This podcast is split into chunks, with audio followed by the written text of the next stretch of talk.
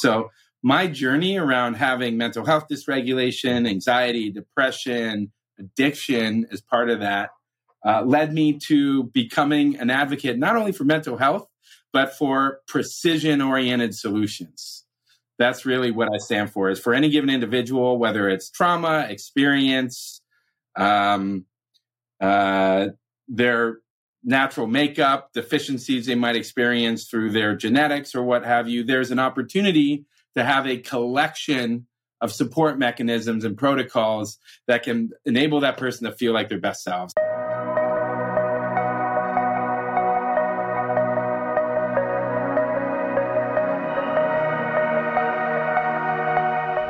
Hello, everyone, and welcome to Field Tripping.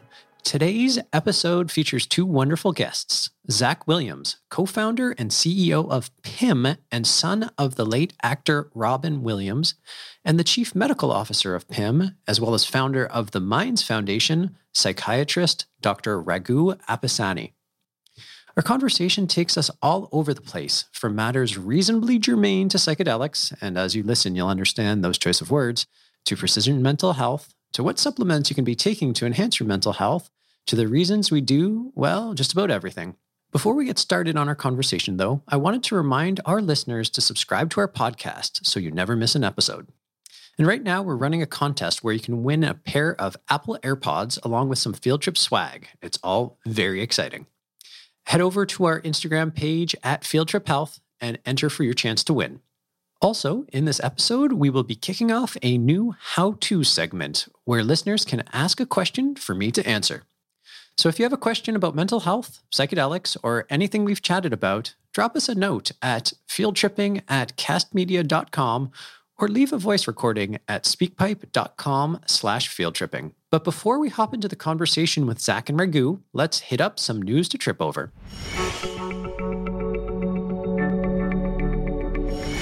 The city of Seattle, Washington became the latest city to formally decriminalize use and possession of psychedelics and entheogens.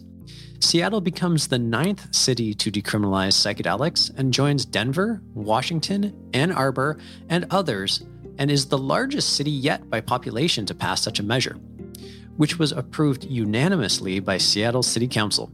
Excitingly, Seattle City Council member Andrew Lewis, who sponsored the effort, said it was the first step in the city's move to change its drug policies, stating, "Our overall goal is to follow the lead of Oregon." Also exciting is the fact that this vote times identically with the opening of the Seattle location of Field Trip Health, our 6th location in the U.S.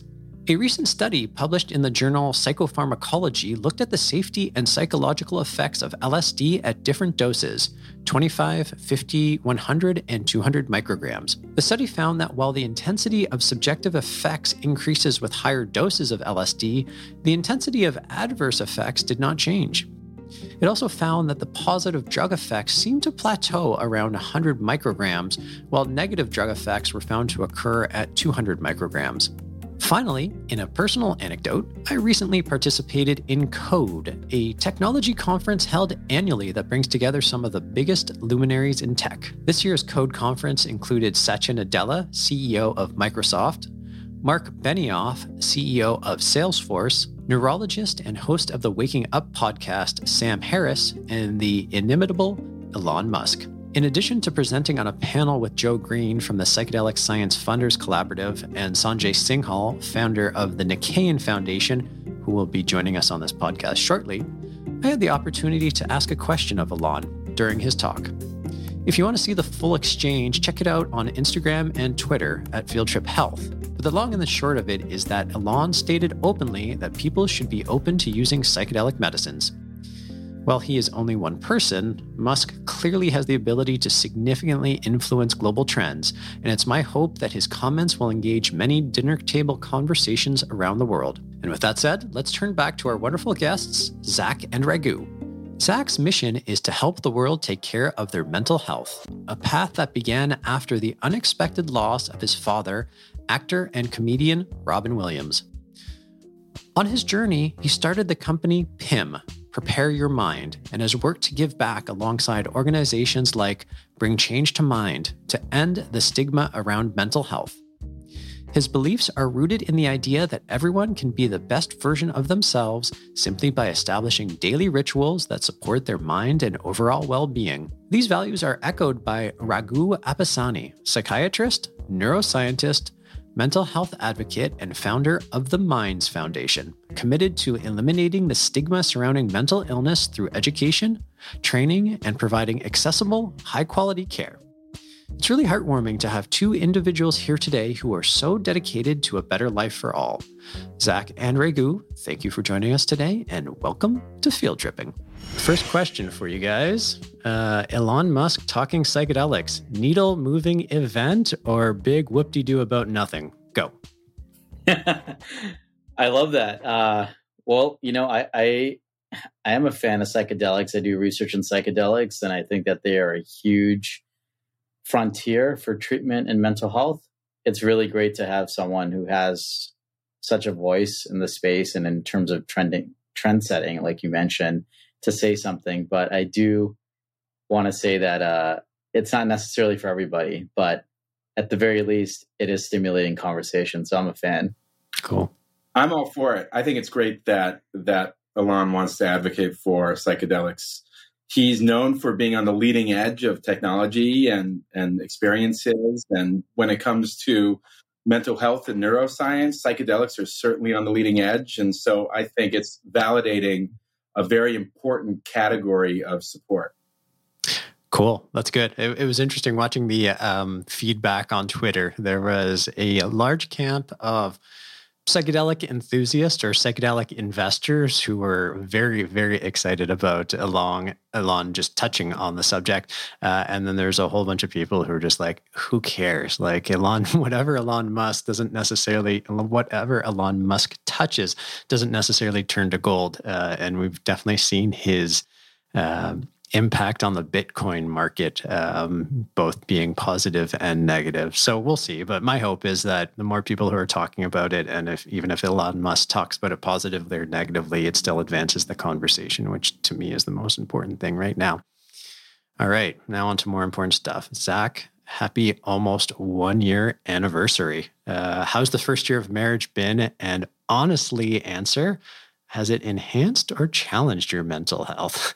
Although that sounds like a cheeky question, it's not actually. My personal experience with marriage, having been with Stephanie, my wife, for 10 years and married for 5 of that, is that marriage has the capacity to challenge and expand and help you grow in ways I'd never thought possible, but it's not always easy. Well, this first year of marriage has been phenomenal. Both Olivia and myself are going, we're on our second time round. So okay. We really have vested interest in doing things the way that we believe we can do them, and as open and clear-eyed a way as possible when it comes to being parents, when it comes to seeking to not only work together effectively, but also grow together as people and as partners. So we ended up tying the knot on 10/10/2020. That was World Mental Health Day 2020. Yeah.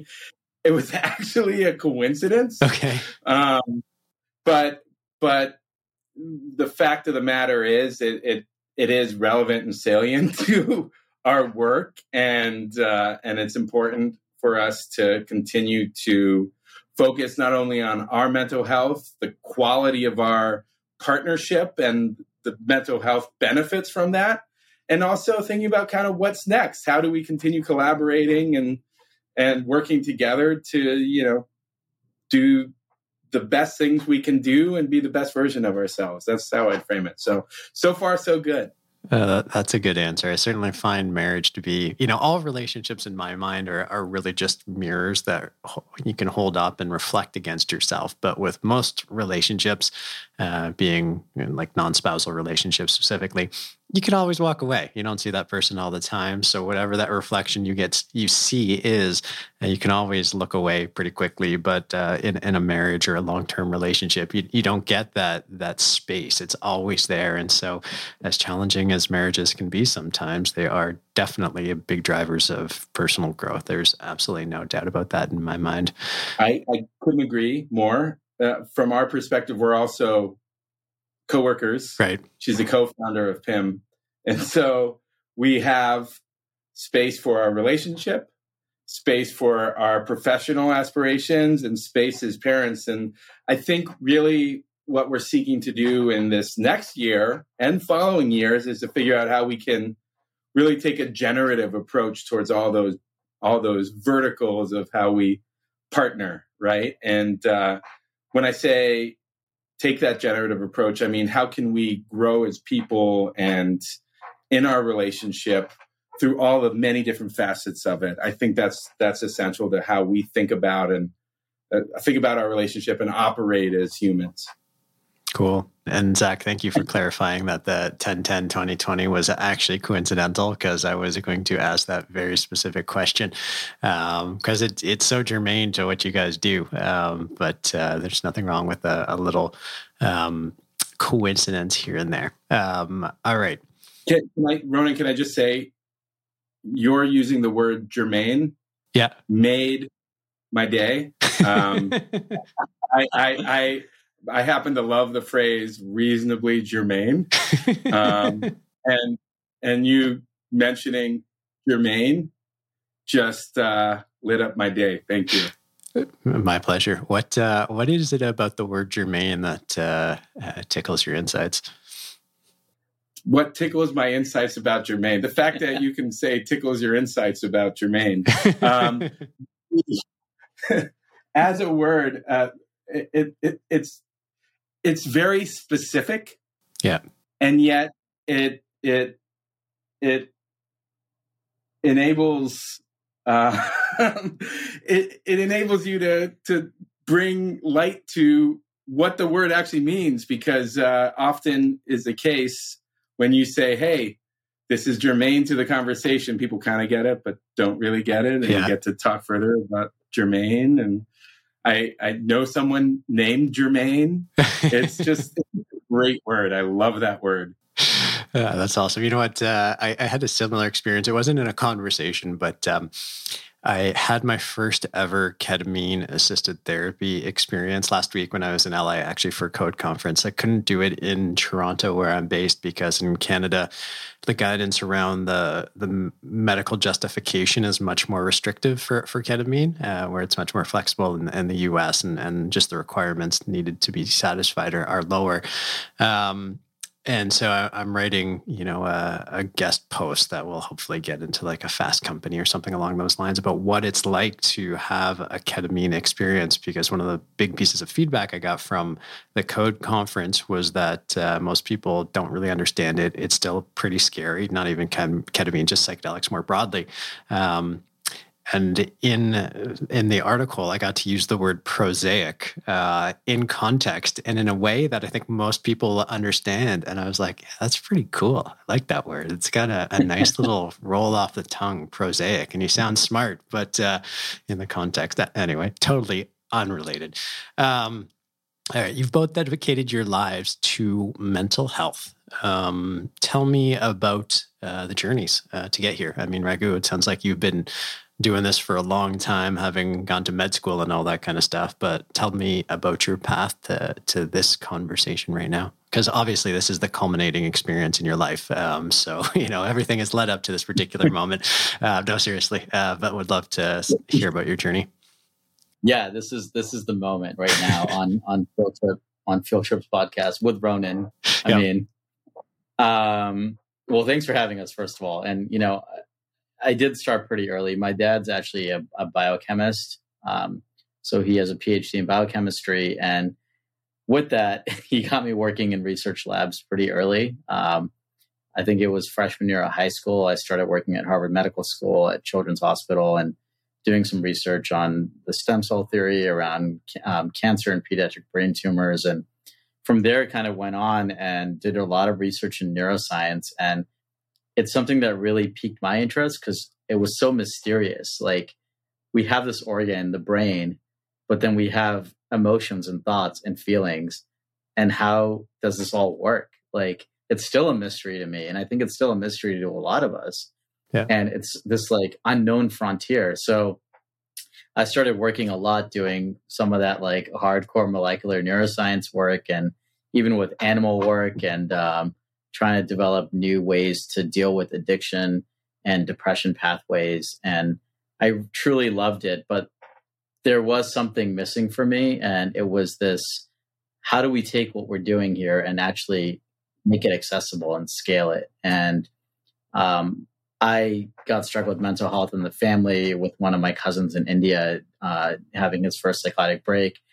And at the time I was volunteering in India and things kind of came together and I was exposed to a lot of the stigma within the space, within my own family and within the culture as well. And that's how I started my nonprofit organization, the Minds Foundation, in 2010. And it's been a journey that's opened the door for a lot of things for me. I also got, running a business when I was 19 or 20 and starting that up and learning how to do a lot of those things was great.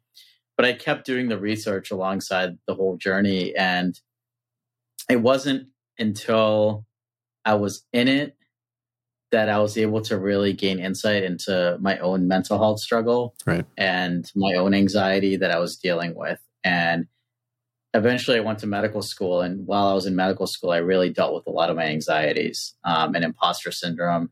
And specifically just, a lot of us who are quote unquote high functioning, we've used our anxiety to drive us to where we are.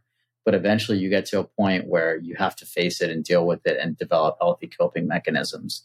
And so that's the journey that I've been on. And, I am now finishing up my residency in psychiatry.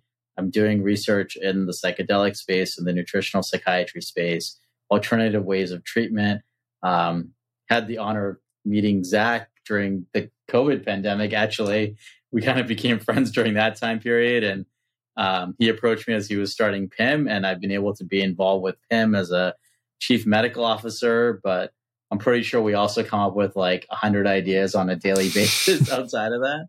So for me right now, the journey is I'm taking everything I've learned, my own experience, continuing on it and figuring out how do we create a world that like people can access all these resources and access them at an affordable way as well and really just better their lives. Right. There's a couple of things actually I want to sort of dig into there, which is how did you learn to address your anxiety and those mental health challenges during med school? I mean, that sounds like a particularly challenging time and during which to figure out how to navigate those. And then the second question, which is probably more challenging, but you said, it's about learning how to, and I'm sorry, I'm paraphrasing, but you said it's about learning how to cope with them, finding coping mechanisms.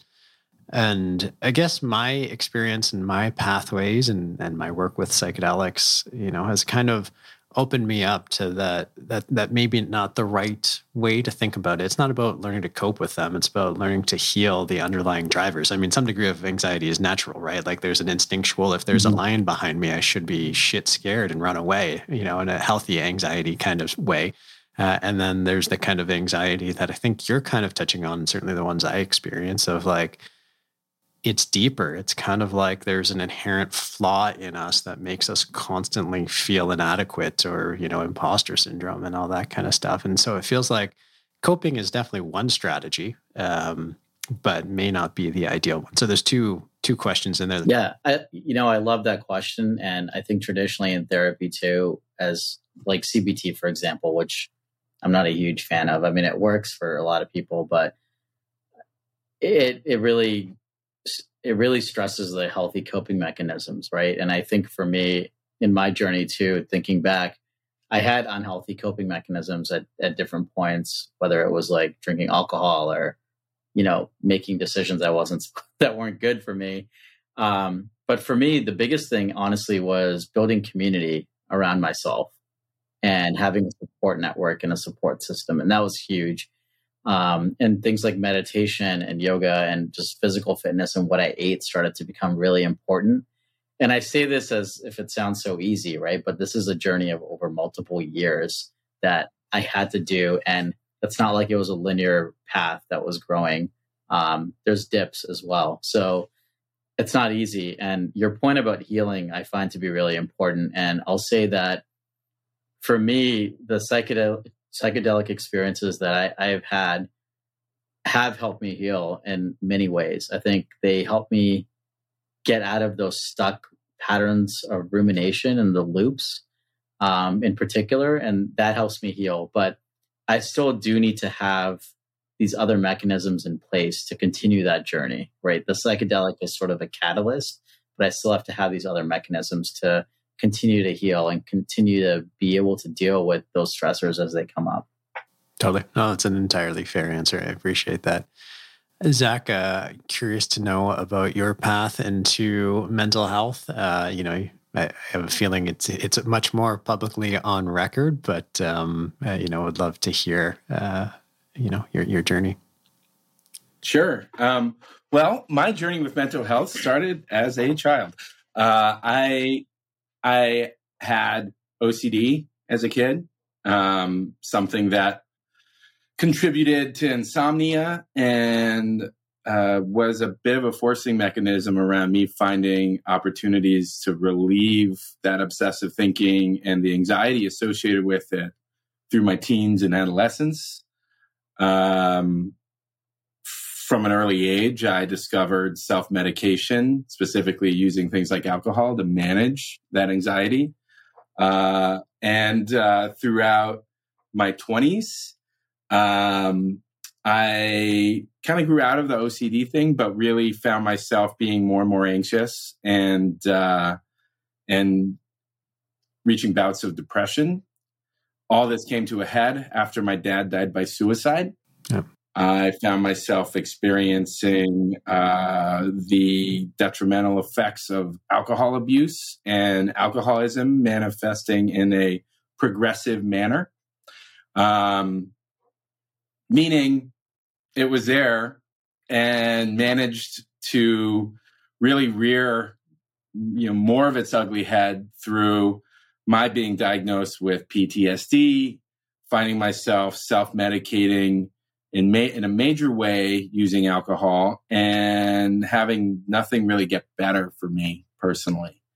Through that experience, I realized a couple things. One is I could support the underlying stress, anxiety, and bouts of depression through a commitment to service.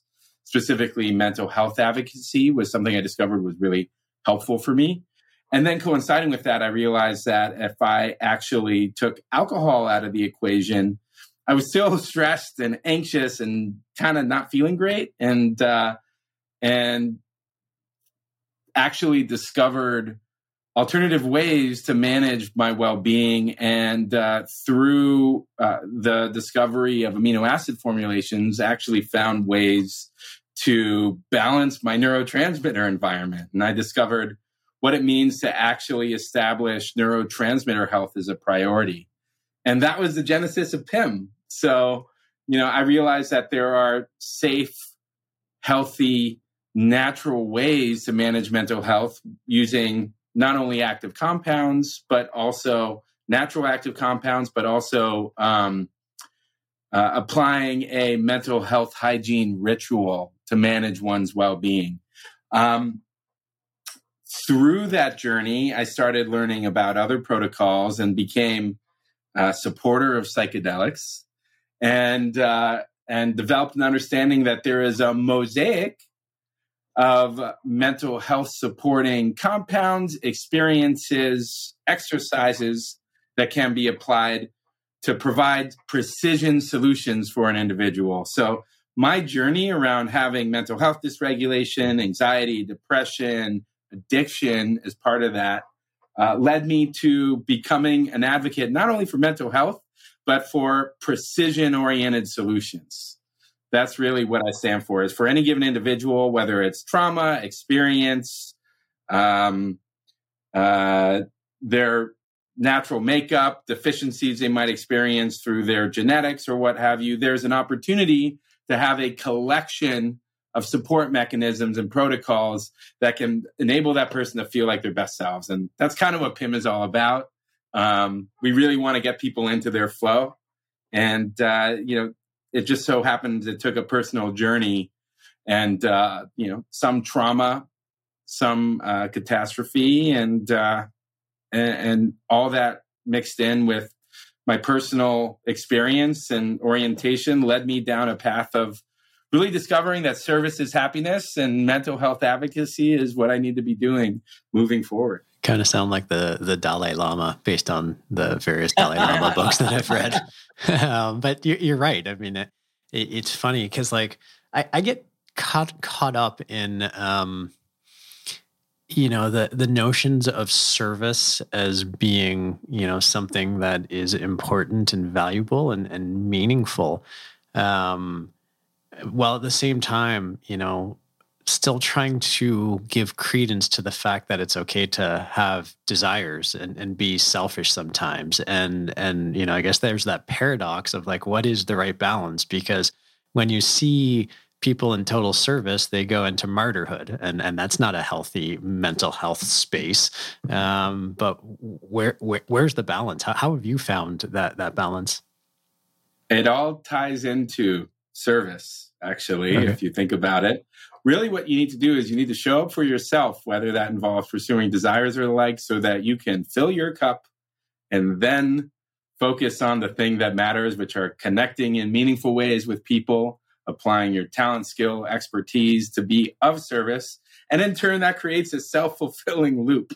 I'd say show up for yourself, do the things you need to do to take care of yourself so you can show up for others. That's my pathos. To each their own. I am in no place to judge, but I really feel that people need to pursue passions, desires, and the like so that they can feel fulfilled enough, at least, to then show up for others. But judgment is so much fun. No, I'm just kidding. I think that's a very sincere answer.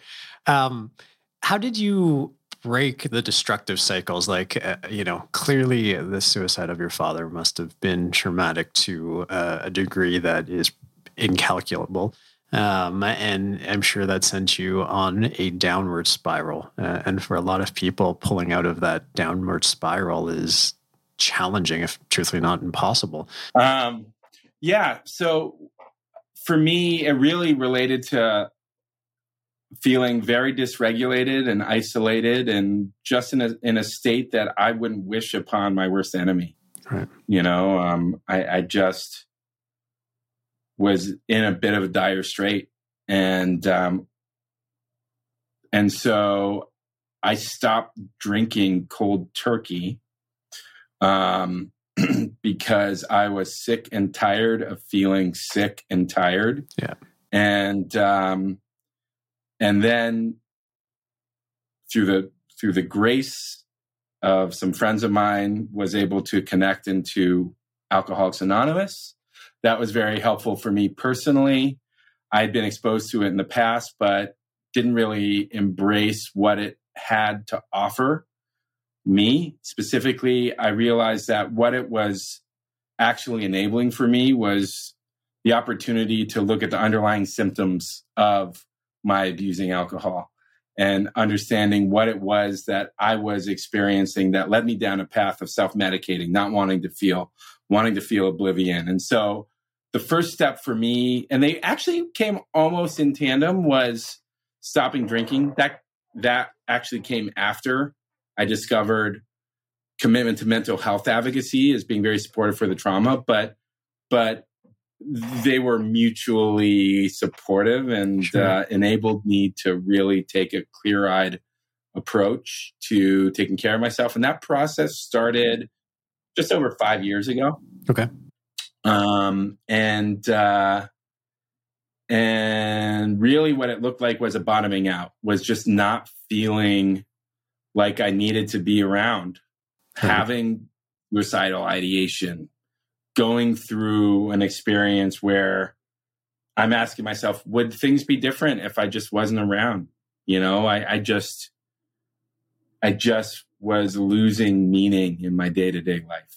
And so fortunately, I found an enormous amount of meaning in my life. But that was a journey.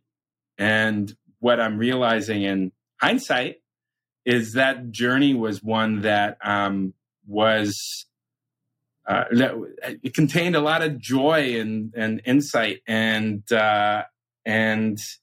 was something that I wish I had more understanding of how appreciative I could be being present and in the moment. That was a very wordy sentence, but the point is, I wish I had been more present through the early stages of that understanding that service, sobriety, recovery, all these things work towards a greater good for me personally. You know, it just felt like it happened, but there was, for lack of a better word, a guidance there, a path that I felt availed itself to me as I decided to stop self-medicating. Cool. Thank you for sharing. Your mention Sure. that the path, if I heard you correctly, it was the path to service that was that first step that kind of enabled the rest. Is that right? Like once you kind of realized service was like an essential part of it, that kind of opened up the possibilities for the rest. So that actually came, the insight that service was actually really healing for the trauma came after I discovered committing to mental health advocacy was something that was helpful for me. Because ultimately what it helped was it gave me a strong dose of purpose that would propel me forward. It just so happens that when I looked at it in hindsight, I was like, oh, wow, it was that commitment to service that was very healing for me. Yeah. It's a story that resonates on some levels for me personally, a little bit different, but I've never been clinically diagnosed as having any mental health condition, in part because I've never, you know, at the times when I felt probably my worst, I would never be inclined to go see a doctor about it. You know, that was just something that was not on at the time. But I can point to a particular point in my life when I was an articling student working at a law firm on Bay Street, and I was fucking miserable. Like I was at the lowest point of my life. Like I'm sure if I had gone to a doctor, they would have diagnosed me as being clinically depressed. And I remember it was January 2nd of 2006, and the apartment building I lived in had a pool. And I remember lying in the pool, just dreading having to get up the next day. And I just had this realization that achieving your goals is a lot less important than feeling like you're making progress towards your goals. And so I made the decision that at the time I was like, I want to play in a band again. I'm not a very good musician, but in high school I played in a band, and it was like one of the most fulfilling, enjoyable aspects of my life. And I'm like, I want to play in a band again.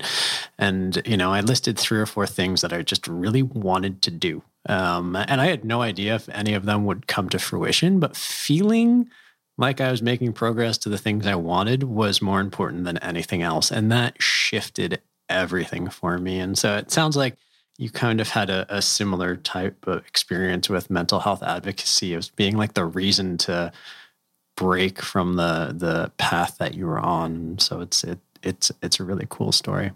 Oh, thanks. Yeah. I mean, look, I could have continued along the path of being depressed and anxious and sort of functioning as an alcoholic and, you know, finding, you know, a continued path in my career, which, you know, at the time was consumer technology and media, and could have gone down that, could have continued, right? You know, many people do that and they manage okay, but it wasn't growth oriented. I wasn't finding a lot of meaning from it. And I really just wanted to get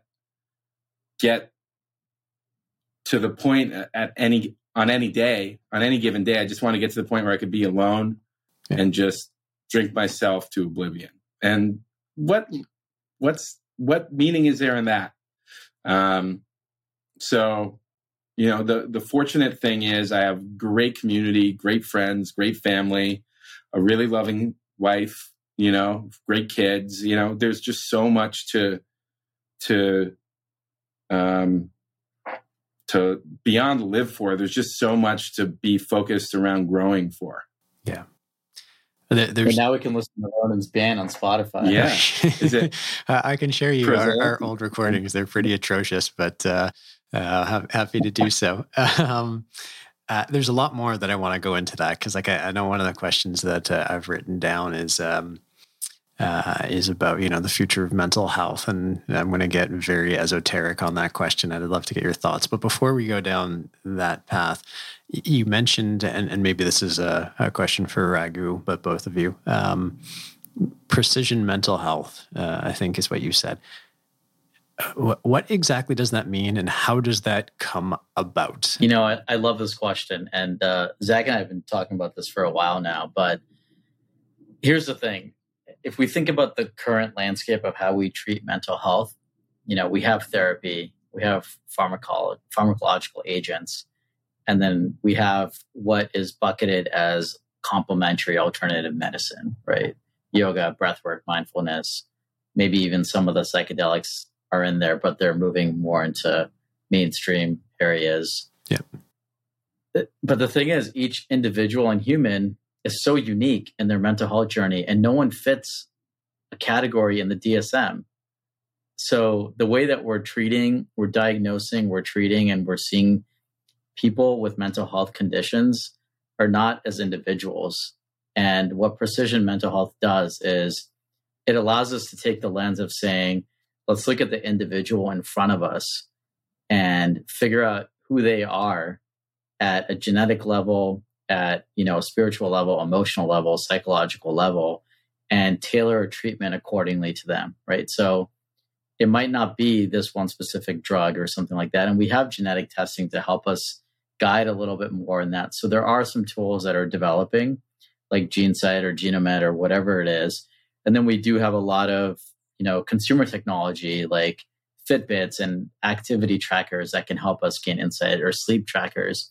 So it's really about, when I think precision mental health care, I think about how do we integrate all of these technologies to have a better understanding of people at an individual level, so then we can offer them treatments that really work for them. And to go a little bit deeper into that is actually, how do we also figure out balances of neurotransmitters, of genes, of proteins, of hormones, and actually create supplementary compounds that can help basically adjunct and run in parallel with one's life to help them really function at their best selves. Raghu, I have a question for you. Yeah. What, when you say the word adjunct, what does that mean to you? Oh, when I say adjunct, so it's basically working in line with whatever else the person is doing. So it's really just like... It's quite germane. Okay. You're like... It's like you're running a marathon and you're getting a little bit tired, but this thing can help you kind of get to the finish line. Where are we in terms of the science along those lines? And there's two questions, which is I'd just love to know, how close are we to getting to, pretty good evidence-based treatments? Because when I talk to most, family practitioners about a lot of the stuff we're talking about, they're kind of like, I can't remember who it was. I was just speaking to someone today who I think they were diagnosed with cancer or something along those lines, a terrible diagnosis. And their doctor, and they're like, what should I do from a nutrition perspective? And the doctor was like, doesn't matter, just take your chemo, right? And through nutrition aspect, it had a significant impact on it. But part of the problem is education. There's no doubt about that. But part of the problem is that the supportive data probably isn't quite as robust as we'd like it. And I certainly anticipate that's the case when it comes to precision mental health and all of these adjunct treatments. So where are we in terms of the scientific landscape for that? And how far do you think we have to go from here? Can we just define some considerations first before Sure. we go into specifically answering that question? I think it's important to understand that there's a diagnostic element. Yep. That very much relates to the data. And then there's a protocol intervention element. Sure. And without the appropriate diagnostic elements, you can't even really think or think about meaningfully addressing the issues with interventions, right? So historically in the healthcare industry, a lot of data environments were siloed, right? Yep. They were with your general practitioner, with your insurer, your provider, with your healthcare system. This, and you know, the inputs that you're giving might relate to a visit to your doctor. It's not real time, continuous, you know, data inputs that then have a learning layer applied to that enables you to get a better understanding of what your baseline is and what decision X or Y does to your baseline, you know? Yeah. So I first want to define the diagnostic and data component of it before actually discussing intervention. And I actually need to defer to Raghu on this because, you know, I could talk about it all day, but not nearly as eloquently as Raghu. Yeah. Listen, the research is there. And The unfortunate part of it is that a lot of this research on supplementation and nutritional supplementation is limited to the fact that basically what Zach said, they're siloed in, you know, individual clinicians, clinics, and situations like that. And unfortunately, the big data is supported by larger institutions that have the money and the funding to put behind it. Now, I just want to preface all this by saying, like, there is a huge benefit to traditional medicine that we use, like chemo, right? And antidepressants and anti-anxiety medications. They're not necessarily for everybody, but they are indicated in certain situations. What we're seeing is there is research now that is evidence-based where you can supplement with nutrition and you can supplement with natural products to replace things like GABA and glutamate and serotonin in your body and basically do what some of these medications do, but in a natural way, right, that with less side effects. What we really need to do is create a landscape that supports that kind of research. And we can democratize that research and make it more available and actually put, whether it's financial resources or manpower or time behind it, and actually bring light to all of that work that has been done and continues to be done.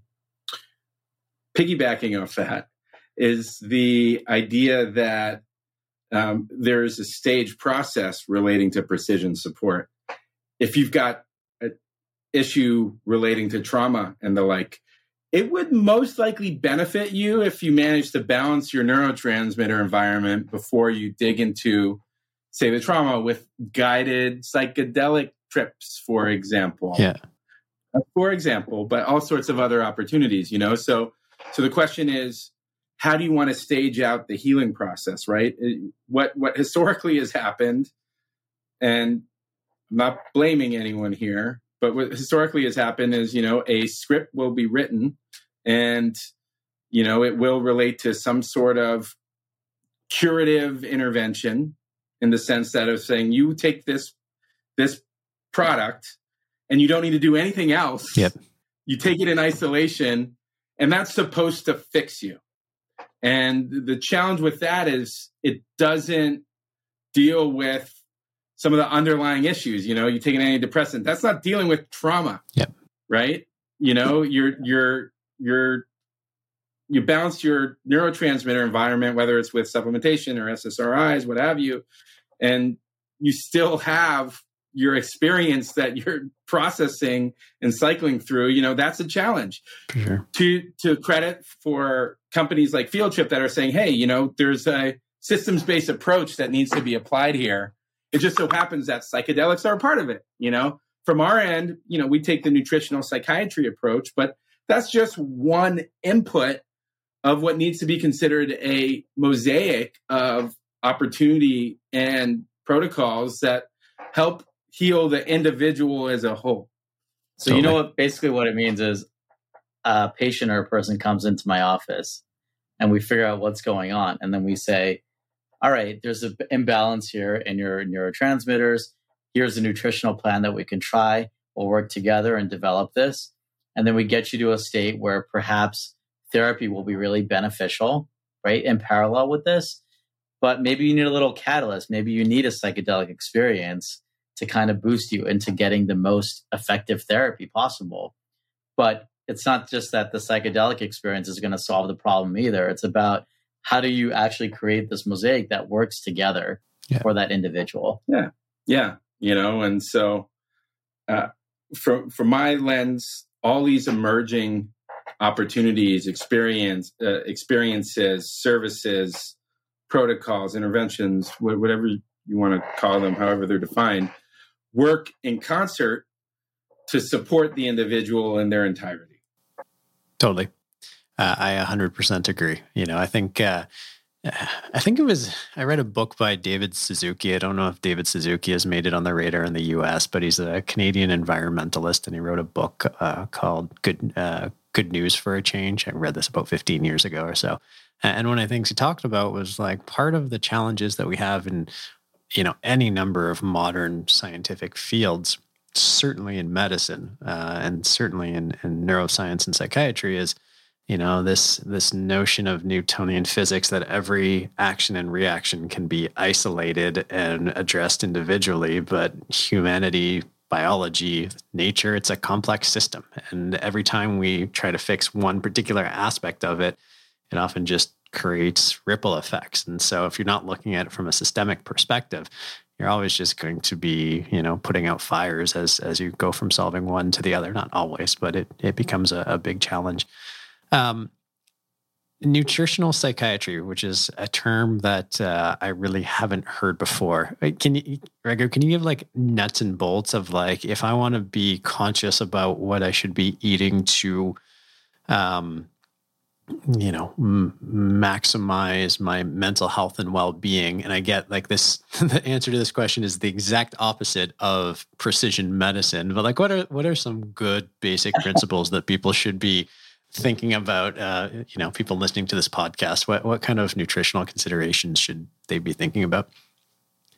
Well, first of all, I'm honored that I introduced you to a new term. I never thought that would happen.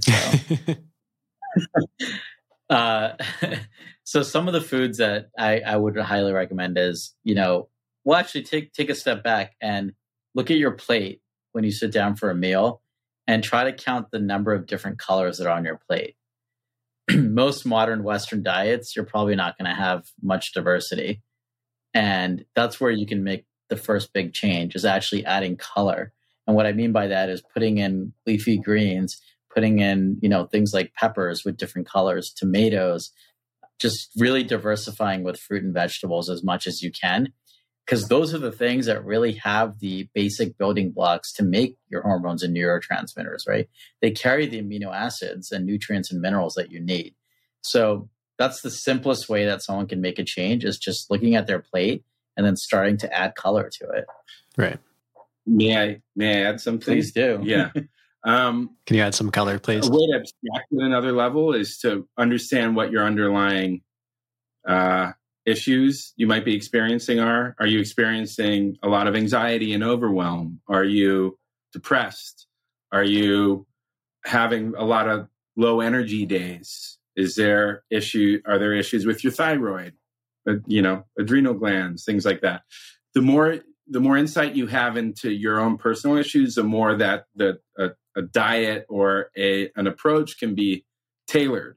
For instance, for anxiety, which is a lot of what I deal with still, I've managed to significantly reduce it through understanding that my GABA system I was simply not synthesizing enough GABA. And so GABA being gamma-aminobutyric acid. And through certain things I could be taking, I could actually significantly reduce that feeling of overwhelm that I was getting throughout the day as I was trying to manage all these different things in my life. Right. As part of that, discovered GABA and L-theanine.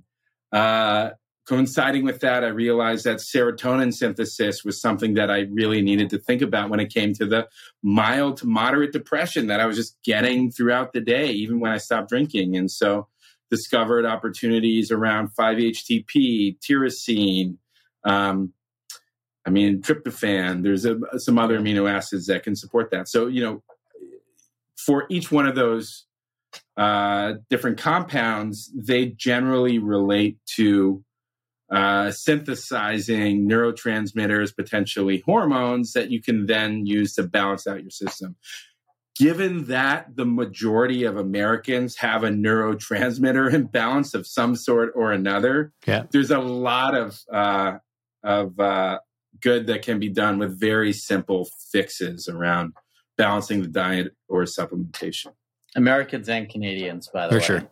Yeah. I mean, you know, quickly to just add on to that. So we're talking about things that you can add to help you feel better, right? But there's also easy things people can cut out.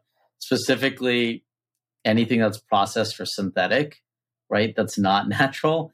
And specifically sugar, right? Sugar has such a detrimental effect on anxiety and depression and how you feel, as well as it's, I mean, at the end of the day, it's basically a addictive substance. Yeah.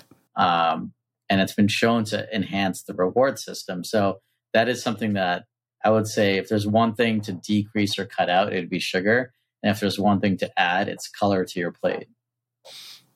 I mean, it's all very reasonable and rational. The thing that it really gets my graw. Like it's so hard these days, particularly in the world of the internet, where information is, I don't know if democratized is the right word, but it flows freely and not necessarily accurately.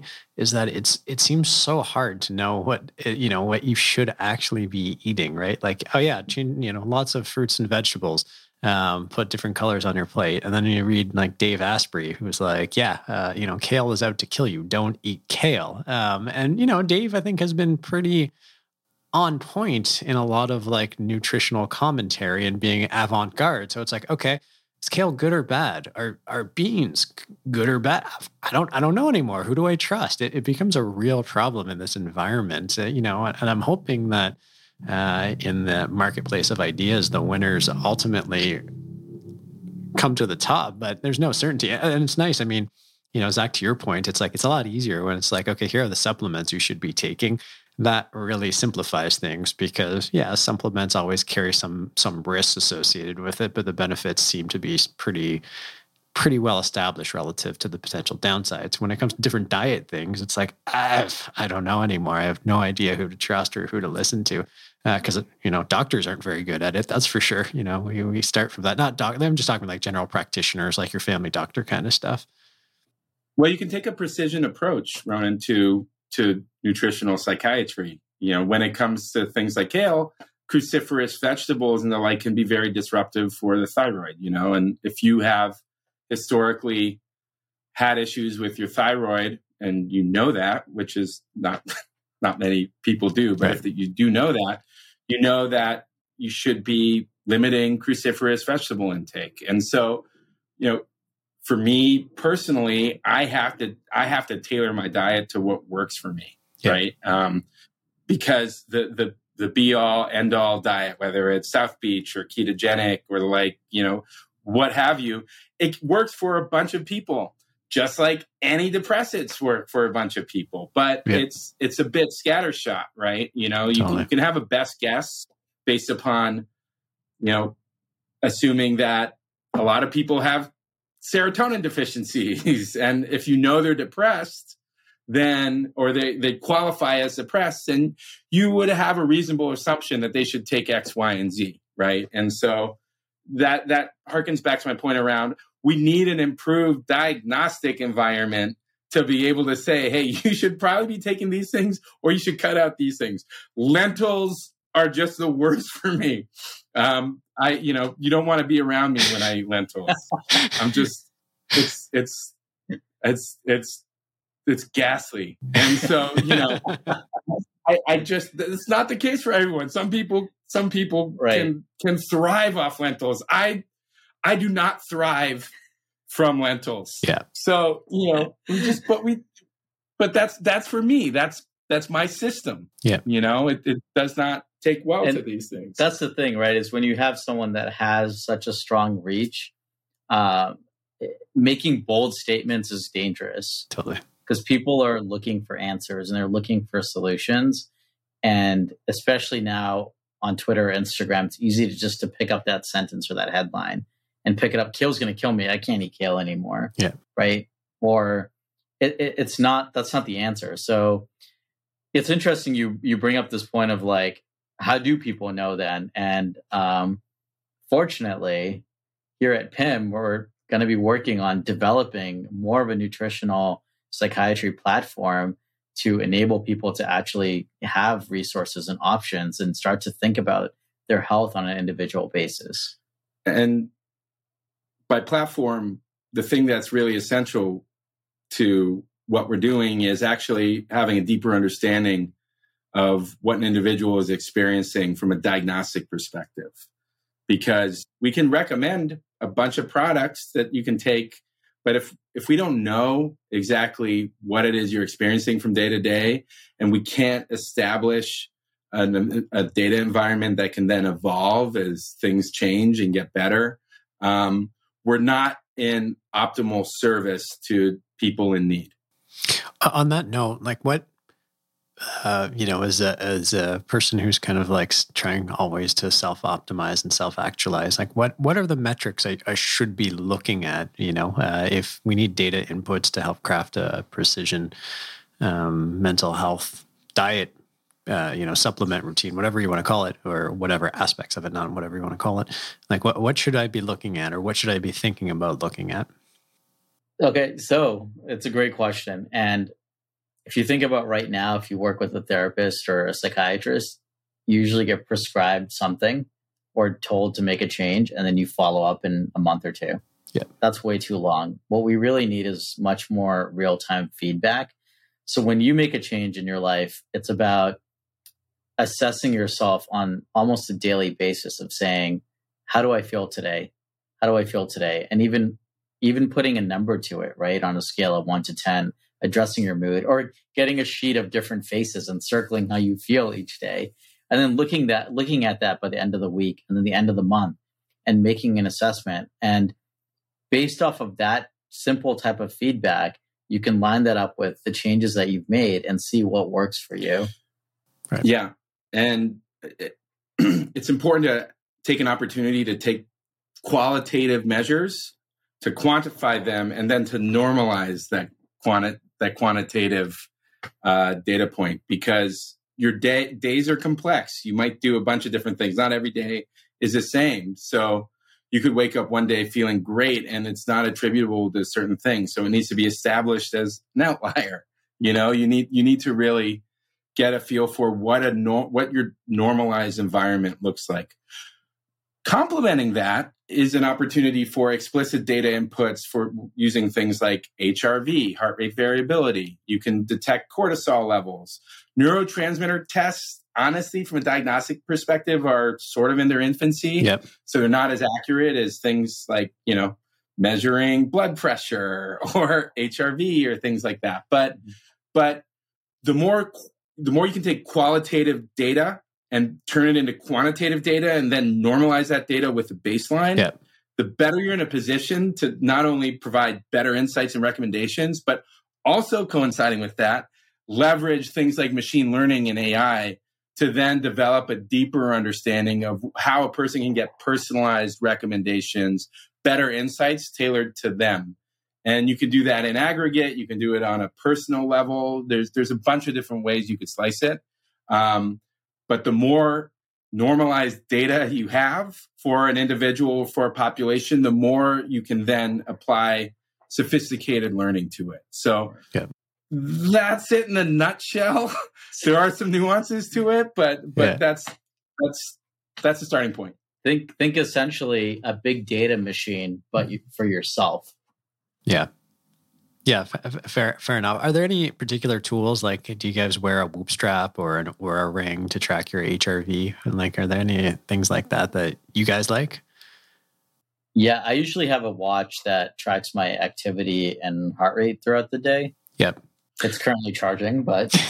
Yeah, so I have an Oura ring. Okay. And actually, my own piece of hardware that I wear regularly is an Oura ring. And...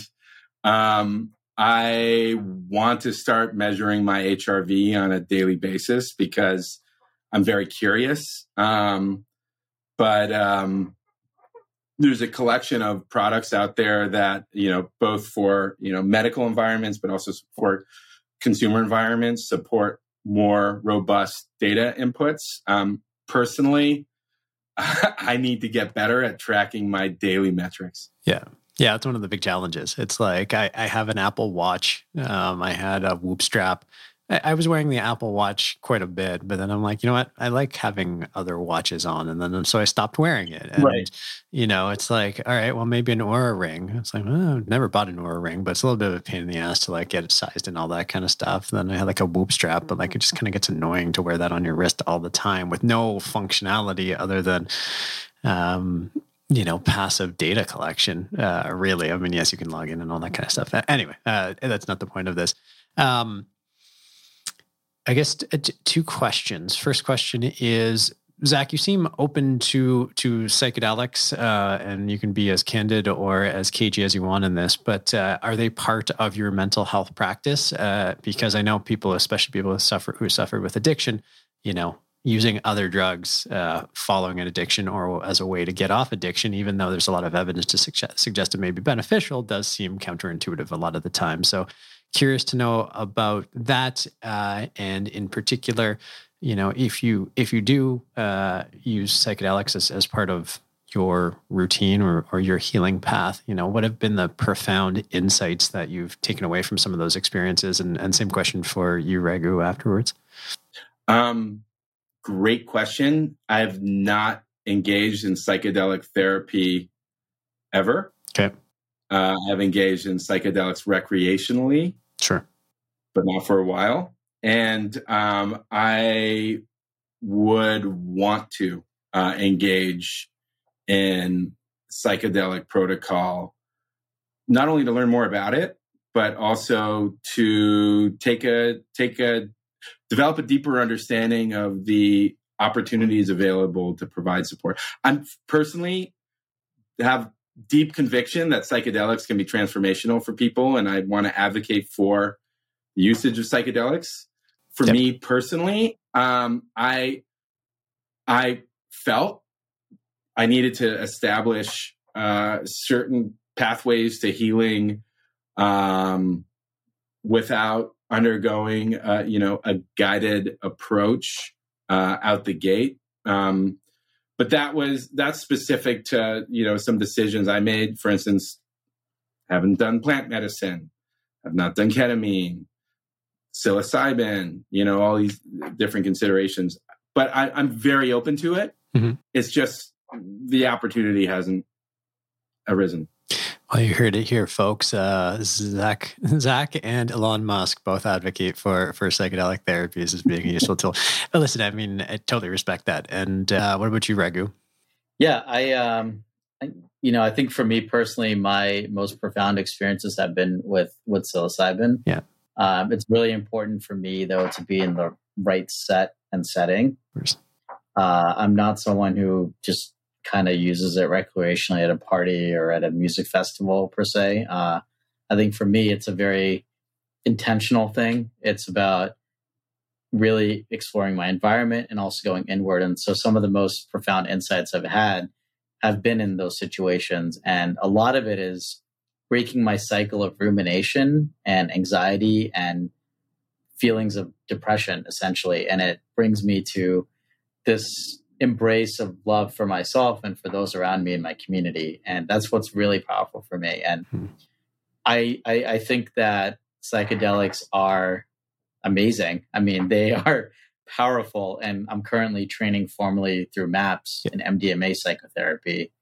And that experience has been profound, just to learn about the history of psychedelics and all of the research behind it, and to experience sessions that people are going through and the insights they gather. So I'm all for it. The one thing that I always say is that the world is getting excited about psychedelics, but it's also important to recognize that just like everything else in life, it's not always for 100% of the population.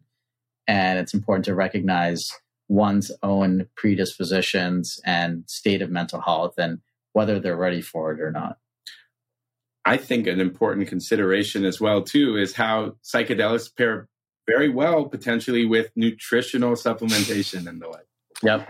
100%. We had Alberto Violdo. I don't know if you guys know who he is, but he was on talking about, you know, you need to have the precursors. You need to make sure that your body is you know, psychedelic experience is going to be powerful regardless, but if you want to make the most of them, make sure that your body is equipped with the right, you know, nutrients and supplements and amino acids and all that kind of stuff to make sure you get the most out of it and create not only the most significantly emotional and psychological transformations, but also, you know, we know about the neuroplasticity effects of psychedelics as well, the biological and the neurochemical effects as well. And I'll say, like, some of the most powerful impact of psychedelics for me usually is the days afterwards, right? The week afterwards is like when I start to really feel a lot of it. Totally. Now, one of the questions, Raghu, that you had suggested is like the future of mental health. And I'm going to be a little bit more esoteric in this question because it's one of the questions that I've been like struggling with. And I'm just so interested to have this conversation with people who probably think about similar type questions as I do. You know, you said psychedelics aren't for everybody, and that's true enough, even though I would deny it outright from a business perspective. I'm just kidding. Of course, that's true. But it's kind of like, to what end? If psychedelics hold as much promise, if not just psychedelics and nutritional psychiatry and all this kind of work hold as much promise as we think they do in terms of enhancing people's mental health, you know, I tried to like put myself in the position of how is the world actually different? Like what do we get to, you know, if like, you know, the human experience is still the human experience and it still kind of clocks back and forth. We can't live in peak experience all the time. Like our human physiology is not actually equipped to do that. So to the extent that we're always going to be ping-ponging in and out of that peak experience, you kind of create the space for depression and anxiety and all that kind of stuff. Now, maybe the circumstances in which that happens are more narrow and all that kind of stuff, but it's still kind of like, is the world any different if we cure depression, anxiety, and trauma? You know, and how is it that much different? And I'm not sure where I get to on the answer, except to the extent that the more we compress and eliminate all of like the negative energies, negative emotions, all that kind of stuff, however you want to describe that, you know, the only place to go is maybe level up consciousness. That like, you know, if we're looking at the chain of consciousness with humans, so-called, being at the top step and down to like monkeys and dogs and dolphins and all the way down, maybe we take the actual step up. Like maybe that's the end outcome. But I really want to know if you've ever given thought to, you know, what is the end of all this work that we achieve? Are we making a better planet, or are we just, you know, thinking we're solving a problem, but it's a forever moving target? So doing a lot of advocacy work, I think about this a lot. It's like, why mental health? Why is time spent around mental health? What's the so what of it? Is it more important than other work that can be doing? And the short answer is it's not. It plays a part. It's on different footing. It plays a part in enabling work done around climate change, work done around tackling inequality and establishing parity. In my mind, someone who is dysregulated, feeling anxious, depressed, and the like, is not oriented towards action, A. B, might be pursuing different pursuits in favor of, you know, just trying to take care of themselves without actually feeling fulfilled and be able to go out there and connect with people in a clear and authentic way. I see mental health, climate change, inequality is inextricably related to one another. And if we take care of our mental health, we're more able to develop a better connection with our surroundings and natural environment. We're able to really understand the plight of other man, woman, child, and they, you know, you're able to really understand the plight of another person, and able to then say, hey, we can't accept inequality as something that, you know, we can live with and not do something about. In my perspective, there is that greater mosaic of challenges, problems that face our world in this era, and solving for mental health enables us to better tackle the other problems out there while being connected and feeling fulfilled. And it all relates to that service is a path. Clear mind, balance, feeling foundationally supported enables you to be of service. So that's my selfish way of saying, take care of yourself to go help other people. I love that. Raghu? No, it's incredible. You know, I think a lot about this, and I thought a lot about this when I started my nonprofit, because it was like, why am I starting this to work on mental health? But for me, it came down to the fact that human suffering at its core is due to poor mental health. And if we can try to alleviate some of that suffering by treating mental health conditions, then we can create a better community and environment. And I see, as Zach was saying, it's sort of this like the etiology of a lot of other conditions, and it works in parallel with them. So if you think about a web of resilience for the world, at the core of it is the person, and that's the asset, and you have to take care of the asset. And so for me, it's about, there is a reason that we're working towards this. There is a reason we're developing resources and tools to enhance mental health. And your concept of like, well, at the end of the day, we can't just live in peak state, which is true. But at the same time, I would argue that one of the most beautiful things about being human is the fact that we don't just live in one peak state. We can actually experience different states. Well, even if it's sadness or loneliness or anger or fear or joy or happiness. And those are the different states along our journey that enable us to actually have a human experience and to connect with one another. So it's meaningful for us to work towards treating poor mental health, because it alleviates the distress that we might feel when we're in those states, though we still will continue to experience them. When we're distressed and not taking care of our mental health, we have a tendency and a propensity to abuse ourselves and abuse others. Yeah.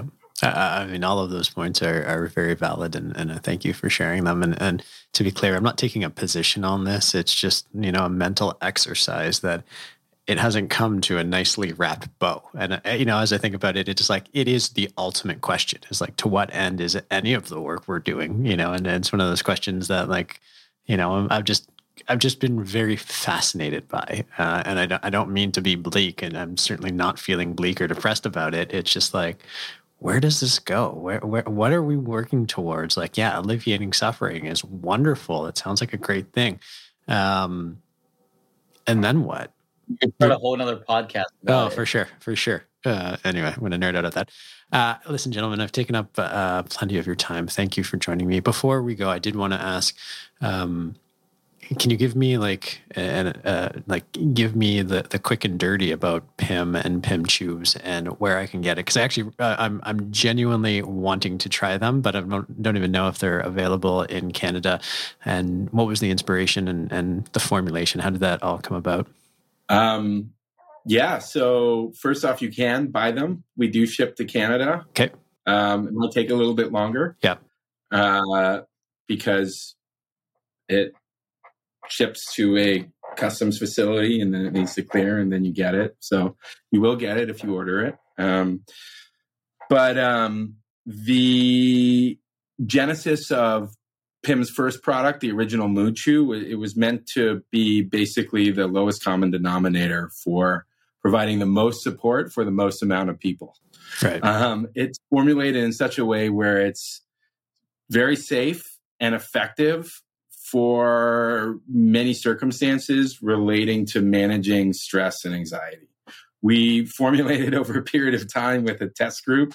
We worked with 30 people, taking the product, different iterations of the product several times, to get to a formulation that worked for the most amount of people. What we realized through going through that process and being out in the market for a year is that we actually need to further customize the protocols so that we can capture is not the best word. We can provide sustained support for the most amount of people possible. And so that's where we're going with PIM 2.0, the next iteration of our product.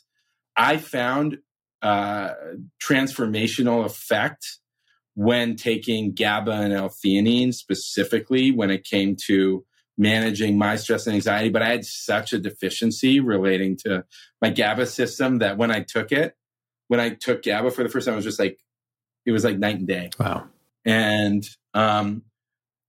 so for me specifically, I found the product to be extremely helpful for me, and then wanted to create the product to share with people so they could manage their mental health in a safe and effective way.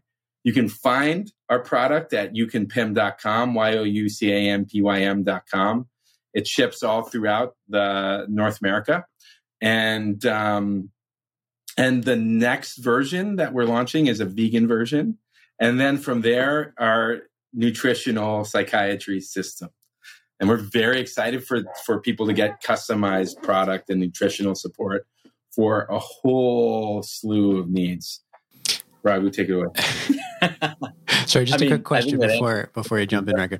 Is version 2.0 the vegan version, or is there version 2.0 and then there's the vegan version that comes out after that? The vegan version is what we're launching next. Okay. And then from 2.0 is a comprehensive nutritional psychiatry system. Okay. And that has a diagnostic component that will actually provide, a more comprehensive support protocol than what you get with just our Mood Chew, the first product, or vegan Mood Chew, which is helpful for many, many people. Yeah. It just won't provide customized support. I'm taking a step toward precision mental health. Yeah. Totally. I'm really interested in the GABA because I have an essential tremor. My hands shake terribly. And I was recently reading that there's a GABA deficiency theory around essential tremor. Mm-hmm. So I'm certainly going to try that. And maybe I'll try that through PIM Mood Chews as opposed to just a direct supplementation. Because does it include GABA? Yeah, it does have GABA. Okay. And, it's interesting because those with essential tremor, a majority of them, if they drink alcohol, specifically wine, the tremor gets better, and alcohol also works on the GABA receptor. Interesting. So. Yep. Yeah, that's totally the case. When I've had a few too many drinks, I'm much more stable until the next morning, and then I'm shaking like a skeleton. But Interesting. Very cool. Well, gentlemen, thank you so much for your time. It's been a real delight chatting with you. I've enjoyed this conversation. I found it reasonably germane to all the things that I'm working on, and I hope you have as well. So thank you very much. Yeah, thanks so much for having us, Ronan. It's a pleasure always speaking to you. Of course. Yeah, thanks. It's been an absolute pleasure. I really enjoyed it and look forward to actually checking out the full-blown guided psychedelic experience. It's something that I'd be very open to. We got to go take a tour. Yeah, absolutely. I'll connect with you guys offline. We'll set you up and get you in. The space is beautiful. I just got there for the first time, actually, because of travel restrictions. I've been stuck in Toronto until this past week when I went to LA, and the space is amazing, and it is really a place where people can achieve, I think, a lot of beautiful things. So awesome. It's been said that a sense of humor properly developed is superior to any religion yet devised. And while I'm ordinarily one to agree, in hearing Zach's story about his path to happiness and fulfillment, I can see how these words from Tom Robbins may not be as universal of a truth as I once thought. Zach's father was well known for his sense of humor. And while certainly a person's humor can and is often inspired by one's demons, or at least running from one's demons, as Zach experienced firsthand, those demons can eventually carry the day. Yet Zach, and Raghu as well, have managed to take very challenging life experiences and channel them into a direction and inspiration that many people often find in religion. Except their inspiration came from trauma and challenges. So while I may not agree with the universality of the first quotation from Tom Robbins, I still adhere to this one. We, each of us, are responsible for our own fulfillment. Nobody else can provide it for us, and to believe otherwise is to delude ourselves dangerously and to program for eventual failure in every relationship we enter. Zach and Raghu certainly have found their own fulfillment, and I think that can serve as a powerful source of inspiration for all of us.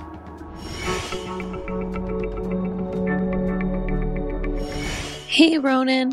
So being over a year into this pandemic, almost 2 years now, I'm finding myself really socially anxious way more than I used to be. I used to be a social butterfly. Now I don't want to leave the house and hang out with people. I'm way more stressed out than I used to be and arguably going into depression. I just wanted to know, what are some of the steps that I can take to manage these emotions that are easy and perhaps natural? That is a great question, and probably the ultimate question that everybody has been struggling with for the last year, truthfully, probably all their lives on some level or another. And coming out of the conversation with Zach and Raghu, I think the answer is you've got to figure out a personalized approach and figure out what works for you. There's no necessarily obvious or there are simple answers, but it's not necessarily an obvious answer. For me, what's worked has been a combination of factors. As I mentioned in the conversation with Zach and Raghu, one of the things that's always been important to me is feeling like I'm making progress towards something. So spending some time with yourself and understanding what feels good, where do you want to head, what's important for you, and what do you want to achieve in your life, and just starting the process towards those goals. That's been a huge piece for me. It's just getting up and doing something in the direction of your dreams. It's been powerful for me. Certainly, exercise is essential. I know that when someone's feeling depressed, finding the motivation to exercise is one of the more difficult things, but there's probably no more simple and effective thing that you can do than exercise. Study after study shows that it's more effective than most antidepressants. So however, whatever it takes to get yourself up and start exercising, even if it's just short spurts of high intensity exercise of 20 seconds on and 10 seconds off for a few minutes, it all helps significantly. Journaling has been something that I've used at various points as well. It's a great way to express your emotions in a way that actually is very cognitively meaningful to your brain. It's one thing to think about your feeling or talk about your feeling, but your brain actually processes the act of writing down differently than the act of speaking it. And so just clearing your head, getting those things off your chest and writing them down on a piece of paper is powerful. Same with meditation. Sometimes it's hard to get into meditation, but just closing your eyes and letting thoughts flow is important. I found myself, truthfully, very recently in a place where I was feeling depressed, isolated, disconnected, and I used a little bit of cannabis and I meditated, and it was powerful. And what it made me realize is that instead of reaching out to the people around me to talk about what I was feeling and just get out of the stressful situation that I was in, I was internalizing it all. I was putting it all on myself and just burying it in myself more and more and more and more and more. And within a few minutes of meditation, I just got this deep sense of like, you have all of this wonder around you. You have all of these powerful and thoughtful and caring friends. Reach out to them. Share what you're feeling. They want to hear from you. They want to support you. And I did. And literally within a moment of sending a text message saying, hey guys, just checking in. I could use some support. Whatever I was feeling evaporated. And shameless self-promotion, our Trip app is a great tool for wonderful meditations and journaling and all that kind of stuff. So download that and, use it or don't use it. Truthfully, it doesn't really matter that much. But going back to one of my earlier points, just heading out in a direction and trying to do something, to me, makes all the difference. And so I'd encourage you just to go in a direction. Set your course, figure out what you want, and find a way to start moving forward towards it. And however small a step you need to take to do it, it will help. So those are my thoughts on what you can do to start breaking out of the depression and anxiety that truthfully we've all been experiencing. I guess the final point I would make is that, for some people it matters. For me, it matters. For some people, it doesn't matter. But know that you're not alone. There are a lot of people feeling the same things as you. So you're not weird. You're not different. You're not bad. You're perfectly normal to be feeling those things. And for me, that makes a difference when people tell me that. So I'm telling that to you as well. As a quick reminder, you can record your how-to question for us and we will play it on the show. Just go to speakpipe.com/fieldtripping, or you can email us your questions at fieldtripping@castmedia.com. That's cast with a K. Also, please follow, rate, and review our podcast and sign up for our newsletter at fieldtripping.fm or wherever you get your podcasts. Thanks for listening to Field Tripping, a podcast that's dedicated to exploring psychedelic experiences and their ability to affect our lives. I'm your host, Ronan Levy.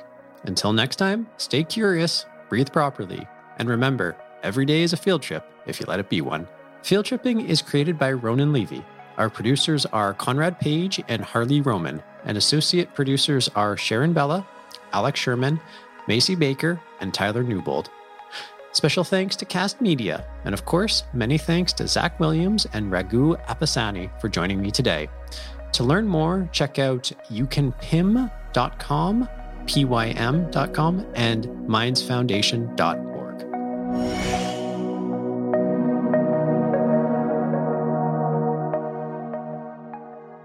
Thanks for tuning in, everyone. Click the subscribe button to my left to never miss a release, and click here to check out past episodes. See you next week.